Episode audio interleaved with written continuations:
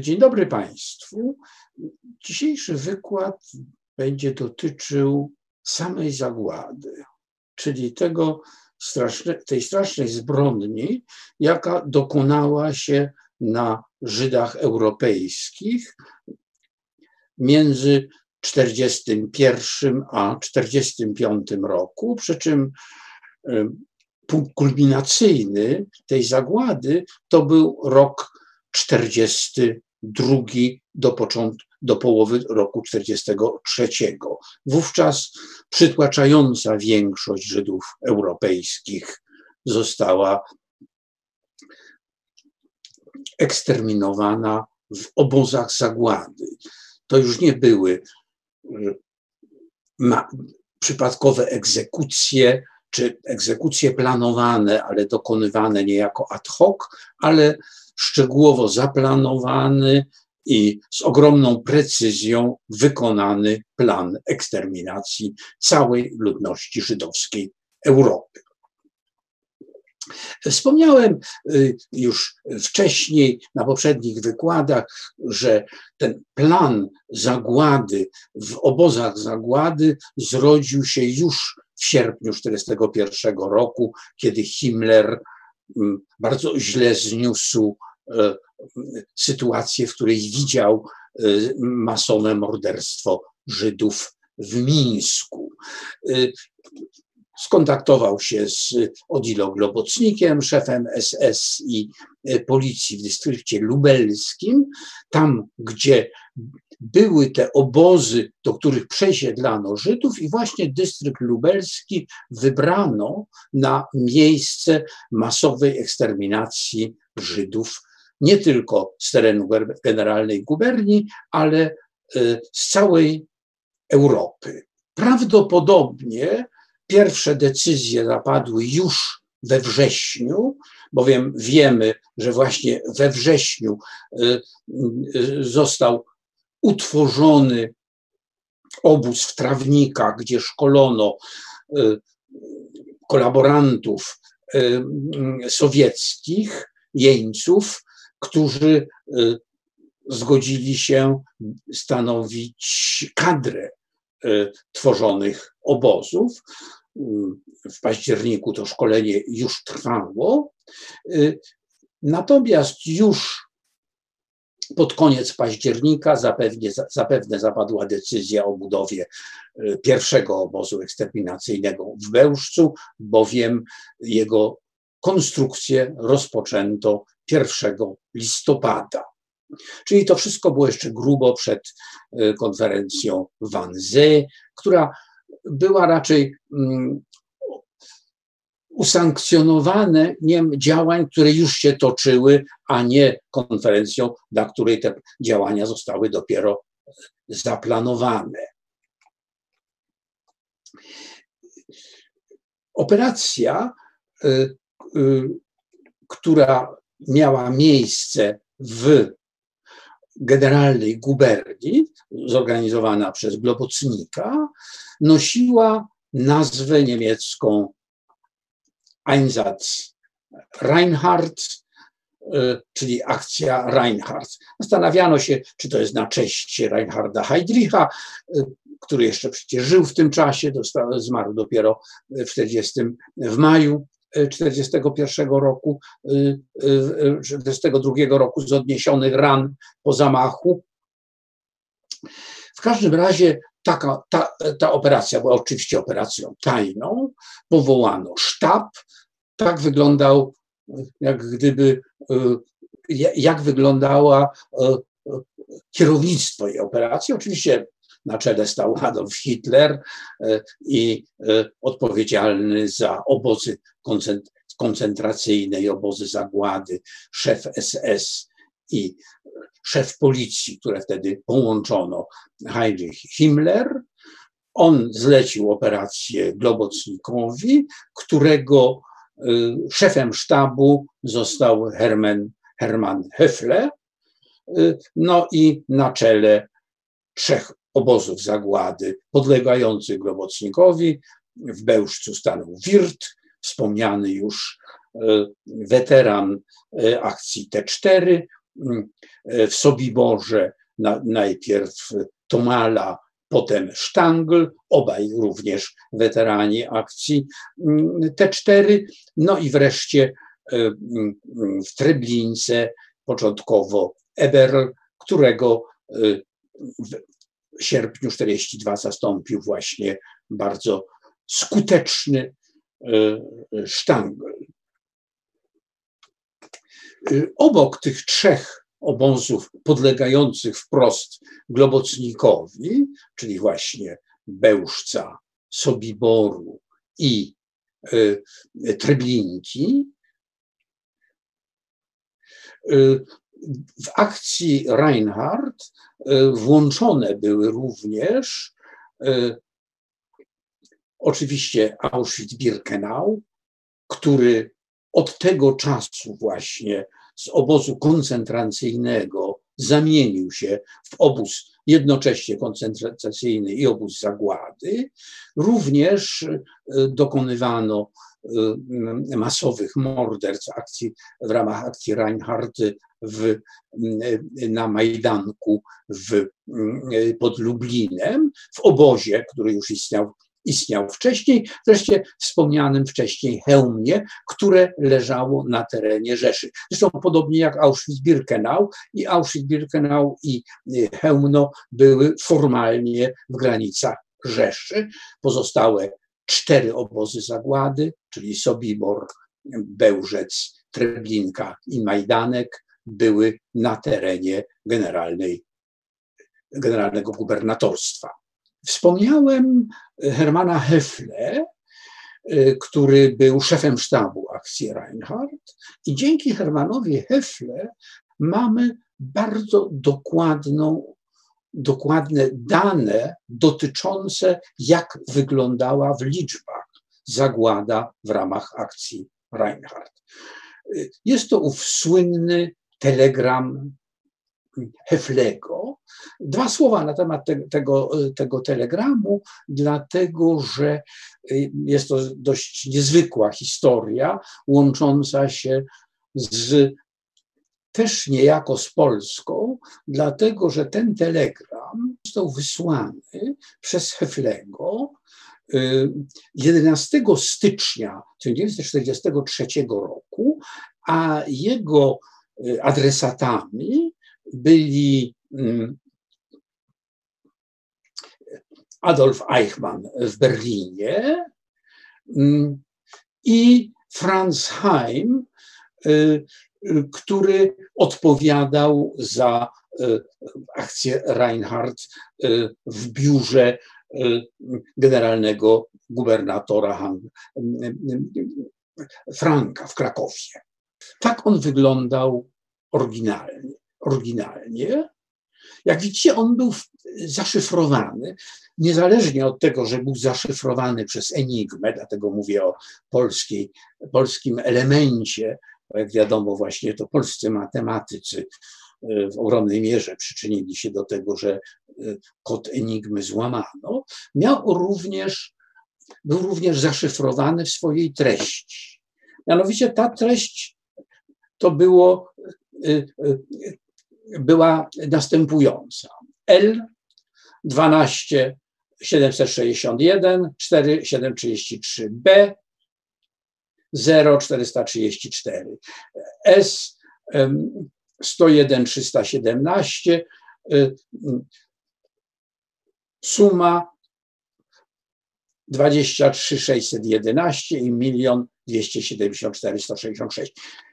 I ten telegram został przechwycony przez y, wywiad brytyjski w słynnym Bletchley House pod Londynem został odszyfrowany, ale nie zrozumiano. Nie zrozumiano, o co, o co w nim chodzi. Jakieś litery, jakieś liczby, nikt nie wiedział, o co chodzi. I dopiero kiedy otwarto archiwa brytyjskiego wywiadu w 2000 roku, badacze zakłady zorientowali się, czym był ten telegram, a było to po prostu przekazanie danych, ile, ilu Żydów zostało zamordowanych w poszczególnych obozach. Przy czym podawano liczbę całą pomiędzy od początku akcji Reinhardt do 31 e, grudnia e, i liczbę e, w grudniu.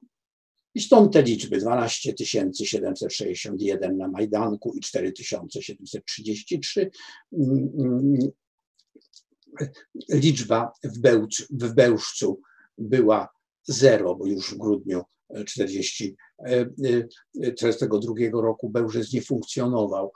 434 tysiące, w Sobiborze 515 i 101 tysięcy i wreszcie w Treblince 10 tysięcy i 713.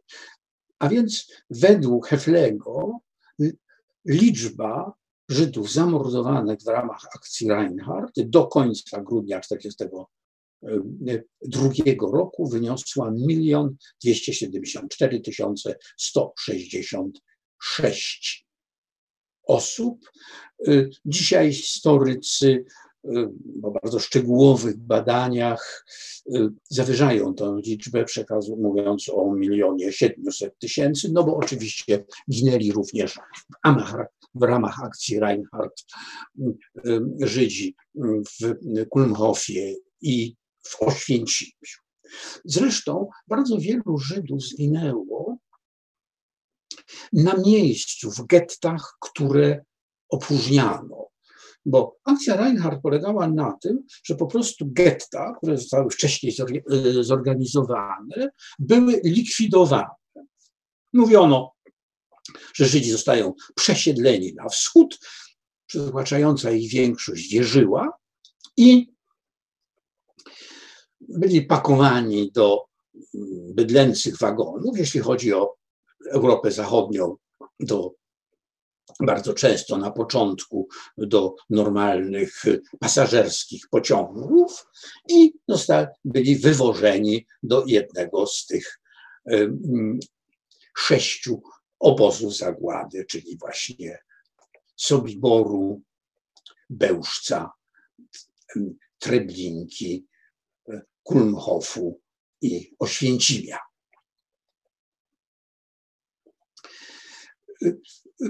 nie będę mówił szczegółowo, jak te obozy były zorganizowane i w jaki sposób dokonywała się sama zagłada. Na początku w Kulmhofie to były samochody, które szczelnie zamykano, kierując rurę wydechową do wnętrza. To jest właśnie jeden z tych samochodów. To jest straszliwe zdjęcie pokazujące dzieci E, e, które zostały wysłane z obozu z getta łódzkiego do Kulmhofu. Właśnie w mm, Kulmhofie ginęli Żydzi z Łodzi, a także z, oko, z okolic mm, e, samego Hełmna. Zresztą takie samochody były również na początku używane w Bełżcu i Sobiborze, no ale potem właśnie pod kierownictwem Wirta, Sztangla i innych specjalistów masowej zagłady zbudowano stacjonarne komory gazowe, gdzie na betonowych podstawach były wielkie silniki dieslowskie z czołgów, no i e, mm, spaliny tych e, silników zabijały ludzi stłoczonych w miejscach, które jak podawano, były łazieniami. Y, na początku w Bełżcu i w Soborze po prostu te osoby, te trupy zakopywano. Y, potem już w Treblince, no i oczywiście potem w tej wielkiej fabryce śmierci, jaką stał się Oświęcim, szczególnie w roku pod koniec 43 i 44 roku wybudowano krematoria, gdzie ciała palono. Pierwszym obozem, który został, został zbudowany, był Bełżec. O Bełżcu wiemy stosunkowo najmniej, dlatego że z Bełżca uratowało się zaledwie kilka osób. I najprawdopodobniej mm, w Bełżcu zginęło około 500 tysięcy, 400 tysięcy Żydów. Znacznie więcej wiemy o obozie, o obozie w Sobiborze, a wiemy dlatego, że Sobibor był miejscem, gdzie miał miejsce największy i zakończony największym sukcesem bunt więźniów. W sumie w tym buncie wzięła udział niemal cała społeczność wówczas obozowa, około 800 mm, ludzi, którzy wtedy byli, byli na terenie obozu. I y, z tych 800 y, osób uciekło około 300 i z tych 300 osób 61 osób ocalało do końca wojny, no i mogli oni przekazać świadectwo o tym, co się tam działo, jak wyglądał, jak wyglądała, jak wyglądała ta machina śmierci w Sobiborze. Bunt w Sobiborze był możliwy i dlatego okazał się tak skuteczny, że do obozu tego, obok y, y, Żydów przywożonych z całej Europy, oczywiście z, przede wszystkim z, z generalnego gubernatorstwa, ale także z Francji, z Holandii, ze Słowacji, skierowano dużą grupę sowieckich jeńców wojennych żydowskiego pochodzenia. Czyli to byli jeńcy, którzy zostali jak gdyby jeszcze wyizolowani z całej tej ogromnej masy jeńców sowieckich, którzy zresztą też byli przytłaczającej większości skazani na zagładę. I wśród tej grupy jeńców mm, mm, znalazł się y, oficer sowiecki, Pieczerski, i on dzięki swojej charyzmie, dzięki znakomitemu wyszkoleniu wojskowemu, tchnął niejako ducha w istniejącą już wówczas w obozie y, mm, konspirację, na której czele stał cywil y, Leon Feldhendler, to właściwie jest on, i on ten bunt zorganizował na sposób wojskowy. Y, mianowicie na pewien e, rzucony rozkaz, e, miano wymordować strażników, zarówno tych z, wywodzących się z tych ludzi strawnik, jak i SS-manów, a następnie przerwać druty i uciec do otaczających Sobibor lasów. Pierwsza część udała się i rzeczywiście udało się zamordować e, część załogi, ale tylko część, dokładnie dziewięciu SS-manów i dziewięciu tych Hiwis, ale druga część już się nie, powia, nie powiodła, bo nie udało się opanować e, wieżyczek strażniczych i do uciekających e, SS-mani otworzyli ogień. Cały obóz również był, e, teren obozu na zewnątrz był zaminowany i kilkuset uciekinierów zginęło bądź od strzałów, bądź wybuchło Mm, bądź od wybuchów min, no ale jak powiadam, y, kilkuset udało się dotrzeć do lasu. Część została ujęta, ale duża część ocalała, wśród nich właśnie Pieczerski. Tutaj dwa słowa o samym Pieczerskim, dlatego że to pokazuje dramatyczne losy wszystkich ocalałych z zagłady. Pieczerskiemu się udało dotrzeć do oddziału partyzanckiego sowieckiego, walczył w tym oddziale, ale kiedy, mm, tak powiem, oddział znalazł się już na terenie zajętych przez Armię Czerwoną, wszystkich e, jeńców e, zesłano do karnych batalionów jako tych, którzy zdradzili ojczyznę. No i Pieczerski został skazany, zesłany do karnego batalionu, walczył w tym karnym batalionie, niezwykle dzielnie, dosłużył się stopnia kapitana, wrócił do e, Związku Sowieckiego, no ale jego losy nie były zbyt e, różowe. W czasie antysemickiej kampanii 1948 roku został pozbawiony pracy. O jego zasługach, o jego niebywałym wyczynie, jakim było zorganizowanie skutecznego powstania w Sobiborze, nikt nie wiedział. On się zresztą tym też nie chwalił. Nie były to czasy stalinowskie, nie, by, nie, nie, były, nie było to miejsce, gdzie można się było chwalić e, e, współdziałaniem z skazanymi na, za, na zagładę y, Żydami. Y, był nawet przez jakiś czas y, Wieczerski aresztowany. Potem po śmierci Stalina wyszedł, mieszkał w Rostowie nad Donem w całkowitym zapomnieniu. Nie pozwolono mu na wyjazd do Norymbergi, gdzie chciano go powołać na świadka w procesie norymberskim. Nie poz... W 1987 roku powstał słynny film Ucieczka e, z Sobiboru, dostał wiele Oscarów. Nie pozwolono mu jechać na premierę tego filmu. Zresztą sam film był w Sowietach zakazany.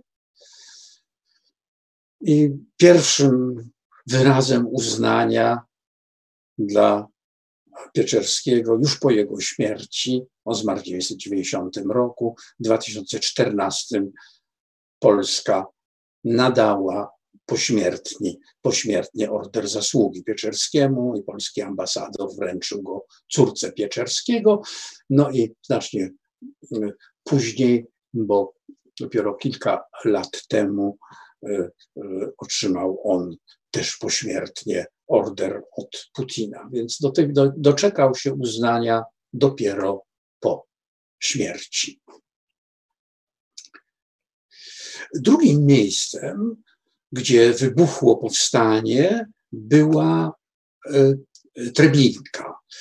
E, Treblinka to był obóz zorganizowany nieopodal Warszawy i był od razu, znaczy on jeszcze, on został założony wcześniej jako obóz pracy, y, gdzie byli Żydzi, ale również Polacy, y, ale właśnie w momencie, kiedy zaczęła się akcja Reinhardt, ponieważ największe skupisko Żydów w Europie było w getcie warszawskim, chodziło o miejsce, gdzie można zgładzić mieszkańców getta warszawskiego y, i 1 czerwca 1942 roku rozpoczęły się mm, mm, y, roboty budowlane. Zapewne decyzja o likwidacji getta warszawskiego zapadła 17 kwietnia 1942 roku, kiedy Himmler y, był w Warszawie.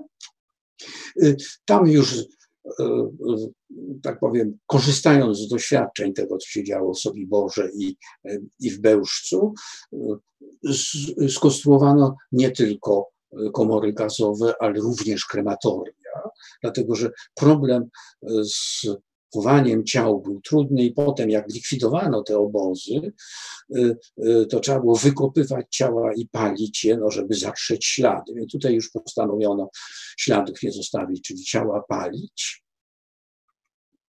No i y, w bardzo błyskawicznym tempie obóz powstał i pierwszy transport dojechał tam 22 lipca w czasie pierwszego dnia tej tak zwanej Grosse Aktion, to jest pomnik w Treblince, dzisiaj stojący. Jest to przejmujący pomnik, dlatego że jest to ten wielki, taki właśnie taka wielka kopuła, a na ogromnej przestrzeni rozsiane są kamienie. I te kamienie, a jest ich kilkaset, to są kamienie wskazujące, każdy kamień upamiętnia małe getto, z którego dowożono Żydów na stracenie w Treblince. Z całego wielkiego obszaru Mazowsza, nie tylko z Warszawy, przywożono do Treblinki mm, e, e, Żydów z wysiedlanych get i tam e, ich tracono. Również przywożono z zagranicy. Jest siedem kamieni wskazujących kraje, z których przywożono Żydów, między innymi Żydów z Macedonii stracono w Treblince. No i wreszcie największy obóz zagłady Auschwitz-Birkenau. Y, Auschwitz-Birkenau powstał też jako obóz koncentracyjny. Pierwszy transport y, to byli najpierw oczywiście kryminaliści niemieccy, którzy potem, potem pełnili funkcję kapo, no i następnie w czerwcu 1940 roku e, pierwszy transport politycznych więźniów e, polskich. E, I on był pomyślany jako obóz koncentracyjny dla politycznych więźniów polskich. Ten tak zwany Lager 1 z tym słynnym napisem Arbach Freud, to były austriackie koszary używane potem przez polskie wojsko. Notabene tu stacjonował E, Jan Karski, Kozielewski e, w 1939 roku, bo były to koszary e, pułku artylerii, w którym służył Karski.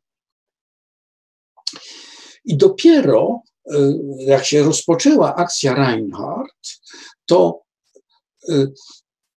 Brzezinka, która jest 3 kilometry od tego głównego obozu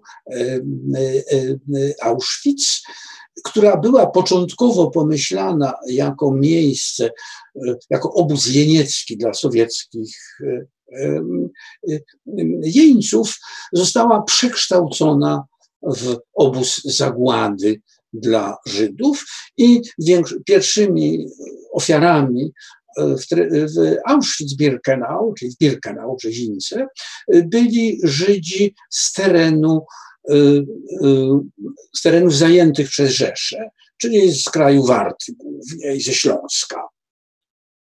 I dopiero później, y, kiedy Auschwitz stał się głównym miejscem zagłady, zaczęto przywozić tam Żydów z Europy. Przywożono tam Żydów z Francji, z Holandii, z Belgii, nawet z Norwegii, y, ale największą liczbowo grupę ofiar Oświęcimia stanowili Żydzi węgierscy, ale o wysiedleniu Żydów węgierskich, zagładzie Żydów węgierskich y, za chwilę. Teraz y, rok 42 to jest rok masowej eksterminacji Żydów. W telegramie e, Heflego mamy ten milion e, e, dwieście tysięcy. Do końca grudnia prawdopodobnie zginęło około miliona siedmiuset tysięcy Żydów, przede wszystkim z generalnej guberni, ale także wysiedlanych z innych krajów europejskich. Te masowe akcje e, wysiedleńcze bardzo prędko Żydzi zorientowali się, że to nie są akcje wysiedleńcze, tylko że tym miejscem wysiedlenia są obozy zagłady.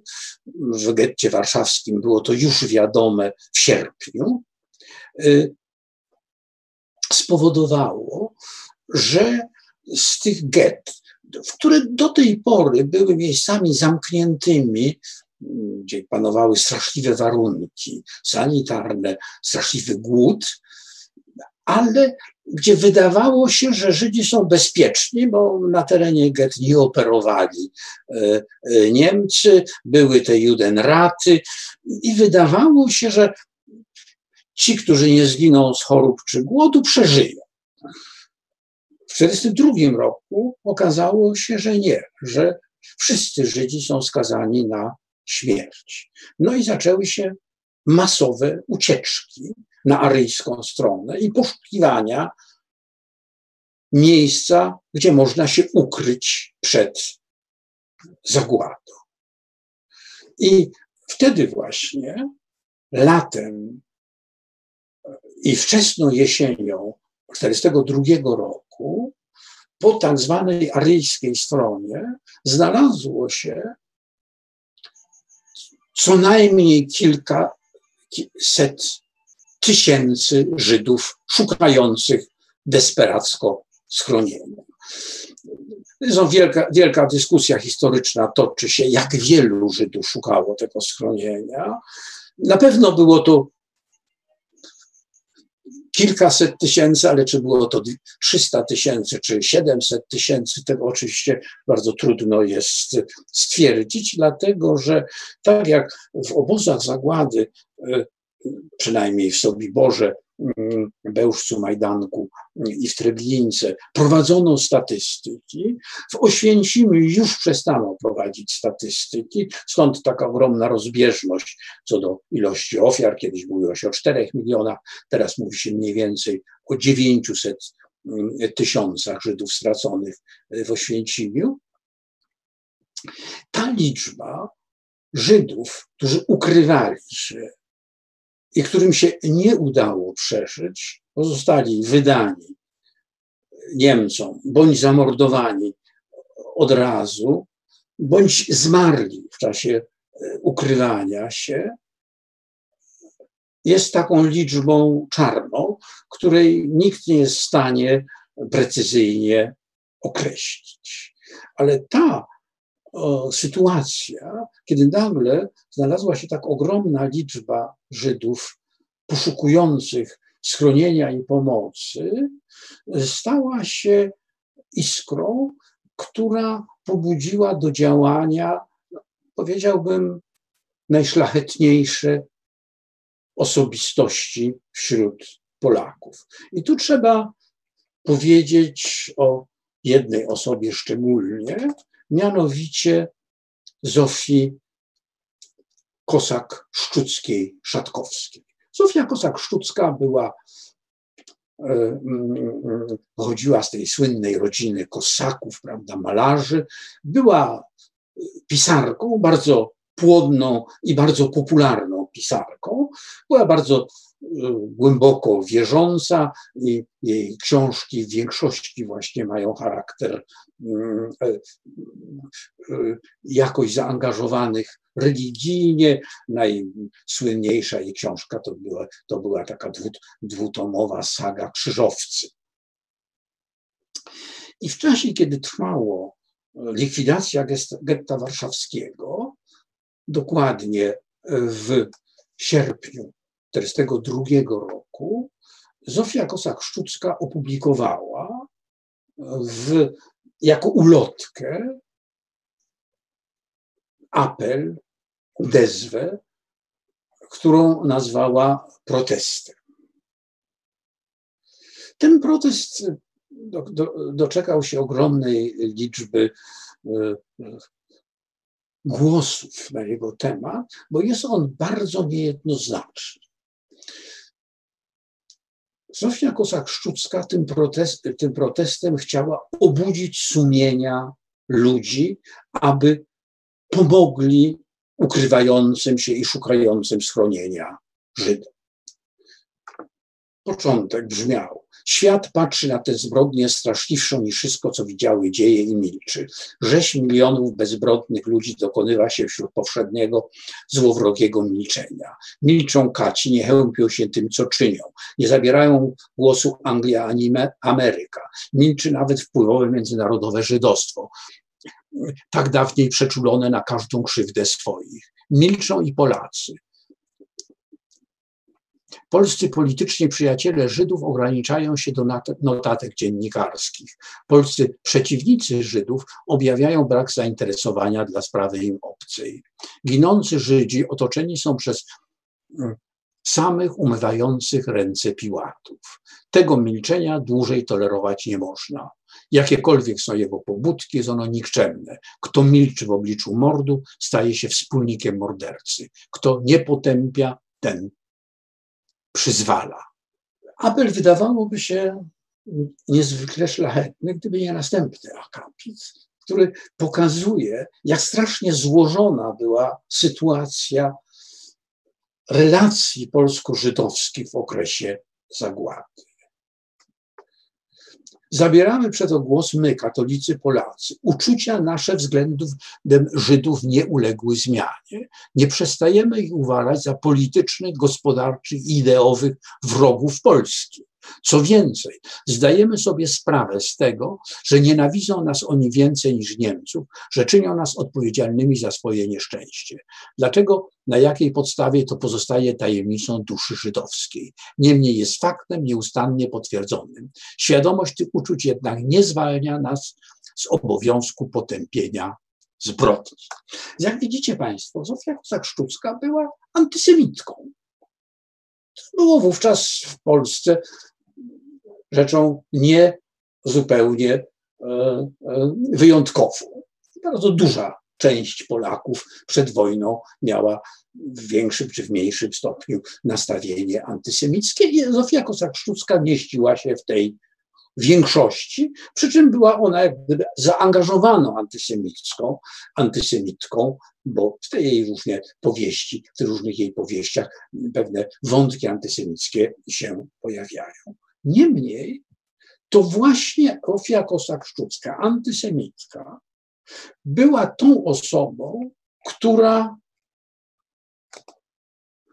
po swoim apelu nie ograniczyła się do wezwania i głosu protestu, ale rozpoczęła aktywną działalność na rzecz ratowania ukrywających się Żydów, zakładając pierwszą, jedyną w całej Europie organizację pomocy Żydom, którą początkowo nazwano tymczasowym Komitetem Pomocy Żydom imienia Konrada Żegoty i która w grudniu 1942 roku przekształciła się w organizację Żegota, która stała się elementem struktury polskiego państwa podziemnego.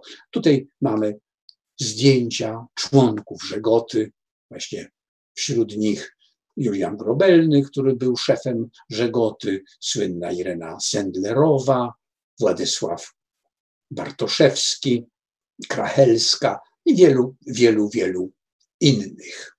Zofia Kosak-Szczucka nie ograniczyła się tylko do e, jak gdyby działalności organizacyjnej, ale również łączyła się osobiście, bardzo aktywnie w pomoc Żydom. Jest takie przejmujące jej opowiadanie, jak stoi w oknie w Warszawie i widzi, jak jej dzieci, jej syn i córka, przeprowadzają ukrywającego się Żyda z jednej meliny na drugą. I ona widzi, że w każdej chwili oni mogą zostać aresztowani i zginą, dlatego że za pomoc Żydom groziła kara śmierci, ale jakby uważała, że to trzeba robić. Z kręgiem e, Kosak-Szczuckiej związany był Jan Karski. Jan Karski e, jest to osoba, która zapisała się w sposób dość niezwykły w dziejach ludzkości, bowiem był on pierwszym świadkiem zagłady, który dotarł na Zachód, najpierw do Wielkiej Brytanii, potem do USA i osobiście przekazał to, co widział w czasie właśnie najwyższego, największego nasilenia akcji Reinhardt, czyli latem 1942 roku. Został wprowadzony dwukrotnie na teren likwidowanego getta warszawskiego i widział, jak ta likwidacja wygląda. Co więcej, chciał zobaczyć, jak wygląda sam proces zagłady i chciał się dostać do Sobiboru. Y, ostatecznie dotarł do Izbicy Lubelskiej, takiego punktu przeładunkowego, gdzie y, y, z pociągów docierających główną linią wysadzano Żydów i sadzano do, do pociągów idących od, od bocznicą do obozu w Bełżcu. Słowem, widział na własne oczy zagładę, powiedział o tym w Londynie, powiedział o tym Rooseveltowi, z którym się spotkał w Waszyngtonie i był on tym, który jakby osobiście dał świadectwo zagładzie. O zagładzie wiedziano. To nie jest tak, że, że to, co się działo w Europie Wschodniej, było całkowicie nieznane. Długa historia, prawda? E, e, taki przedstawiciel Światowego, Światowego Kongresu Żydów w Szwajcarii przez swoich znajomych biznesmenów e, niemieckich dowiedział się o konferencji w Wannsee i o decyzji o, o, o zagładzie Żydów e, i przekazał to w takim słynnym telegramie do, do, do Stanów Zjednoczonych.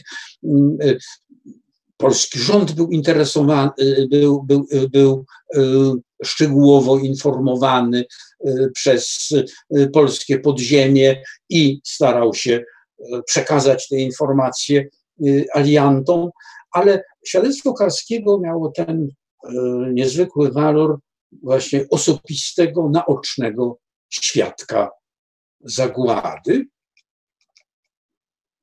To jest Karski w czasach, kiedy właśnie był kurierem polskiego państwa podziemnego i przekazał e, tą wiadomość. No a to w czasach, kiedy ja miałem zaszczyt i przyjemność poznać go.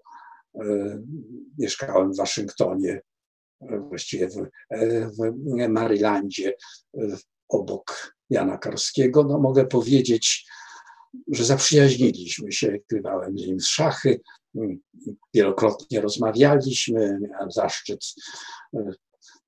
pierwsze odznaczenie, jakie został krzyż mm,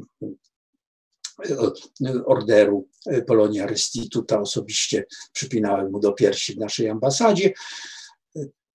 No i e, wielokrotnie z nim rozmawiałem. Zresztą byłem autorem pierwszego wywiadu z Janem Karskim, jaki ukazał się jeszcze w czasach komunistycznych w Tygodniku Powszechnym, gdzie wówczas mieszkałem.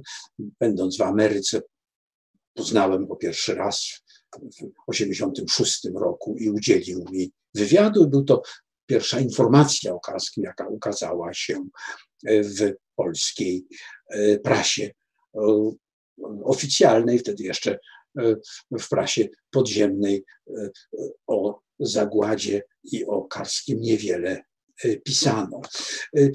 To jest zdjęcie innego bardzo słynnego Polaka, który w ogromnej mierze był e, zaangażowany w działalność Żegoty Władysława Bartoszewskiego, który został aresztowany w Warszawie, został zesłany do Oświęcimia. Z tego Oświęcimia udało się go wyreklamować dzięki e, e, wstawiennictwu Międzynarodowego Czerwonego Krzyża, między innymi właśnie Zofia e, Kosak-Szczucka była w to bardzo zaangażowana, bo to nieprawda, że z Oświęcimia nie dało się wyjść. Były przypadki w ogóle z obozów koncentracyjnych, reklamowano ludzi. Wspominałem w jednym z poprzednich wykładów, że dzięki wstawiennictwu Włochów, przede wszystkim hrabiego Ciano, udało się zwolnić e, profesorów Uniwersytetu Jagiellońskiego aresztowanych w czasie Sonderaktion e, w listopadzie 1939 roku, Sachsenhausen, ale również z Oświęcimia.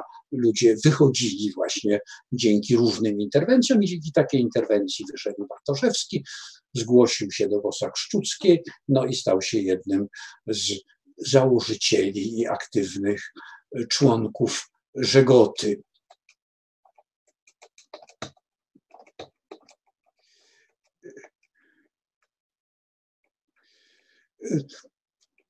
Cała, cały problem stosunków polsko-żydowskich w czasie okupacji jest problemem niezwykle złożonym i bardzo trudnym do jednoznacznego e, przedstawienia. Wiemy już dziś wiele o tej fali e, pogromów, jaka przetoczyła się przez e, ten skrawek polski, który był pod okupacją sowiecką w roku 1941. Myślę tu o Jedwabnym, myślę o Radziłowie, o Wiźnie i 29 innych miejscowościach, gdzie te pogromy e, miały miejsce. Potem, e, kiedy większość Żydów została zamknięta w gettach, te relacje jak gdyby ustały. Ustały dlatego, że wstęp do getta był zakazany. Sendlerowa jako pracownica magistratu warszawskiego miała przepustkę i dzięki temu mogła y, ratować dzieci z getta, dlatego że, że po prostu mogła do getta swobodnie schodzić, ale normalnie nie można było wyjść do getta, tak jak nie wolno było Żydom y, getta opuszczać.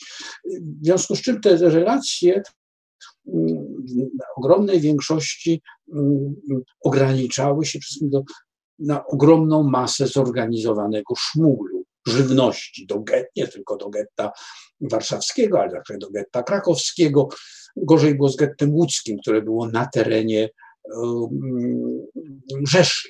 Ale w tych gettach, które były na terenie generalnego gubernatorstwa, no, był ogromny szmugiel, no, również e, z drugiej strony była bardzo nie, e, niesławna rola polskiej granatowej policji, która z jednej strony przymykała oko na ten szmugiel, bądź brała w nim udział, oczywiście wzbogacając się na tym, ale z drugiej strony również pilnowała, aby Żydzi z get nie uciekali i wielu Żydów zginęło z rąk polskich granatowych policjantów, już to bezpośrednio zastrzelonych, już to y, y, wydanych Niemcom, kiedy próbowali y, uciekać z get. No i właśnie dopiero po tej, po tej akcji zagłady Żydów w 1942 roku, od 1943 roku rozpoczyna się ten okres, kiedy właśnie kilkaset tysięcy Żydów próbuje przetrwać w ukryciu. No i są Polacy, którzy im w tym pomagają, sprawiedliwi wśród narodów świata. Tu na pewno było więcej niż te 6 y, y, tysięcy, który, y, których odznaczył Instytut Yad Vashem, no ale są i tacy, którzy z wydawania Żydów zrobili sobie lukratywne zajęcie, którzy dostali miano szmalcowników. I był to niestety przemysł zorganizowany na ogromną skalę, w którym grało, brało udział naprawdę bardzo, bardzo wiele osób. Wreszcie właśnie już to policja granatowa, już to inne formacje współpracujące z Niemcami, jak tak zwane Baudiensty, były aktywnie włączone w proces zagłady polegającej na wyłapywaniu ukrywających się Żydów i likwidowaniu ich, który to proceder trwał do samego końca. Jeszcze w 1945 roku Żydów poszukiwano, wydawano, mordowano. Jan Karski stał się bohaterem nie tylko polskim, ale międzynarodowym. Udało się po wielu staraniach e, stworzyć pomnik, taką ławeczkę Karskiego, która jest ustawiona przed konsulatem polskim na Manhattanie, na skrzyżowaniu Madison Avenue i 37 ulicy. To jest właśnie e, zdjęcie z odsłonięcia tej, mm, e, tej ławeczki.